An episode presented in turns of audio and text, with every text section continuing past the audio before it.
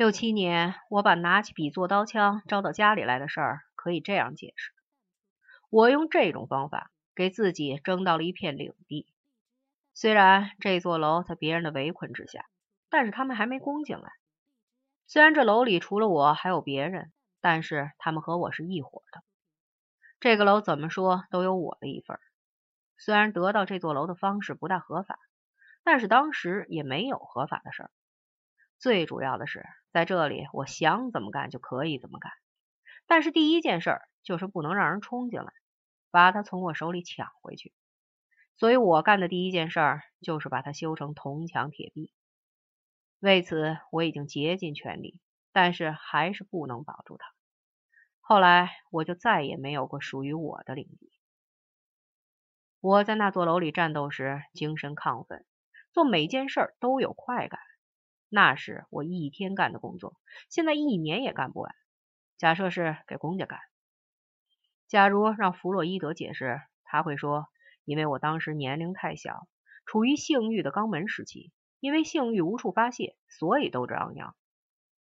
我觉得这种说法不对，屁眼太小，不足以解释我当年的昂扬斗志。我们守在那座楼里时，夜里没有太多的事儿。只是不能睡死了，叫人家摸了营去，所以打盹时都是两个人一对，背抵背。有个女大学生，不是姓黄就是姓蓝，再不就是姓红，总之是一种颜色。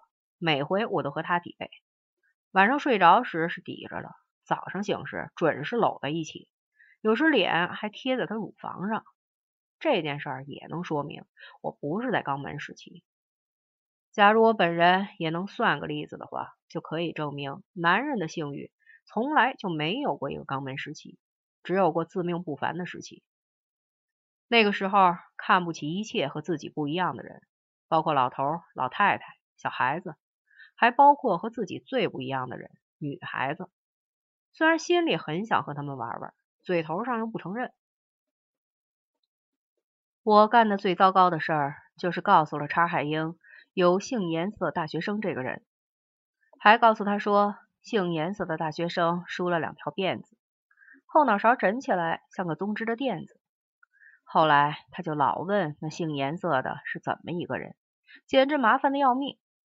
我早就告诉了他，姓颜色的大学生是个女的，他还是问个不休，老打听那个人在哪里，好像要搞同性恋一样。有关那位姓颜色的女大学生，有一点需要补充的地方，那就是在我清醒的时候，也觉得他挺麻烦的。比方说，我正在五楼顶上和一伙人汗流浃背的布置滚木石，准备把进犯者通通砸死。忽听他在二楼叫我，就急星火燎的跑了去。你猜是叫我干啥吧？叫我吃面条。我留在这楼里，破坏了自己的房子。出卖了自己家的利益，还长了一身虱子，就是为了吃这种没油没盐盛在茶缸里的面条吗？我对他很反感，觉得他婆婆妈妈的。但这是我清醒时候的事儿，到了我睡着或是自以为睡着了的时候，就和他拥抱、接吻，用双手爱抚他的乳房。干这种事儿时，他老掐我的胳膊，第二天胳膊上青印累累，这说明这样的事儿发生过。但是不管他怎么掐，我都没有醒来。除了没有醒，别的事儿都和醒着是一样。比方说，过道里点了一盏马灯，灯光一会儿红一会儿黄，游移不定。地下有好多草垫子，给人一种建筑工地儿的印象。我一点没觉得是在我住了十几年的家里。杏颜色的大学生嘴里有一股奶油软糖的味道。他乳罩左边有四个扣子，解起来麻烦无比。在那方寸之地集中的扣子比我全身剩下的扣子还多，这说明女人简直是不能沾。我已经决定把这当一场梦，不管他怎么掐都不肯醒来。这件事儿我没有告诉查海英，任凭他怎么问，我觉得把这种事儿告诉他不适宜。杏颜色的大学生长得很漂亮，眉毛和头发都很黑。皮肤很白，我和他亲近时总是要勃起，而且我也知道勃起了是要干什么，但我就是不肯干。他怎么也想不到我为什么不肯。我是害怕暴露了自己是个尸杯套，弄完了湿乎乎的甚是麻烦。假如他能想得到，就会提早安慰我说：“这不要紧，反正大家都是尸杯套，而且他不怕麻烦。”后来他和我说过这样的话，但是这也是很后来的事儿。当时我正忙着策划各种行动，晚上从地沟爬到校工厂里去，把各种工具偷回来。把我那座楼改造成个白蚁窝。我有一个计划，想把我们楼地下再挖两层，地上再加一层。为此，已经运来了两吨钢管，还有好多水泥和钢筋。假如这个计划完成了，就可以在这里守到二十一世纪。但是这个计划没完成。我给叉海英讲六七年的事儿，一讲到性颜色的大学生，就算告一段落。从此，他对别的事儿就不再关心，只问这一件事儿。我自己以为我的主要问题是打了詹巴，而我打他的原因是我爱他。但是这些话，查海英连听都不要听。他总和我说这一句话：交代你和性颜色的问题，别的事儿不要讲。我说过，小的时候我到处去捉蜻蜓，准备放在我的电源上电死。那时候我手里提着一个铁窗纱的笼子。手指中间还夹着一根粘杆，我可以悄悄走到一只停在枝头的蜻蜓背后，伸手去捏它的尾巴，也可以用干头的胶去粘它的翅膀。不管你怎样捕获它，总要在慢慢伸出手的同时与它目光相接。在一片金色的朦胧下，蜻蜓有成千上万只细碎的蓝眼睛，但是没有一只是管用的。每次我逮住一只蜻蜓，都要带着一声叹息把它放在笼子里。后来，我的笼子里就有了好多红蜻蜓、蓝蜻蜓，还有一种古铜色的蜻蜓，我们叫它老仔。它们鼓动着翅膀，在被电死之前翻翻滚滚。当然，我也可以不捉蜻蜓，让它们继续在天上飞。但是这样一来，我就无事可干。小时候，我逮到一只蜻蜓之后，把它拿在手里，逼视它的眼睛。这时候，复眼表面的朦胧就消失得无影无踪，里面每只眼睛都放到了拳头那么大。在那一瞬间，蜻蜓也丧失了挣扎的勇气。小时候，我心地残忍，杀气极浓，这一点叫我终身难忘。这件事说明，虽然我一生的主题是悲观绝望。但还有一种气质在主题之外，这种气质在我挥拳痛殴詹巴时，在我参加战斗时，还有在我电死蜻蜓时才会发挥出来。除了那台电死了无数蜻蜓的电源，我还造过一台百发百中的投石机。后来我也想过，那些被我们从楼顶上打下去的人都怎样了？不过那都是好几年以后的事儿。经过一番计算。得出一个触目惊心的结论：假如那些人没有死，起码也负了重伤，因为投石机射出的实弹最起码也带有几千焦耳的能量。被这么多能量打中了胸口，想要毫发无伤，不管穿什么盔甲都是不可能的事儿。更何况还要头朝下的从五层楼上摔下去。虽然为了防着这种事儿，楼四周都张了绳网。但是头朝下摔到网上，也有可能会扭断脖子。把一切情况都算上，挨上一弹而丧命的概率最起码是百分之十五。这个结论使我很不高兴，但这也是很后来的事儿。当时没有人为死了人而伤心。当时是革命时期，革命时期没有人会真的死。在革命时期里，杀掉了对方一个人。就如在工商社会里赚到了十几块钱一样高兴，在革命时期自己失掉了一个人，就如损失了十几块钱，有点伤心。这时候我们背上一段毛主席语录，这种方法也要介绍到老百姓那里去。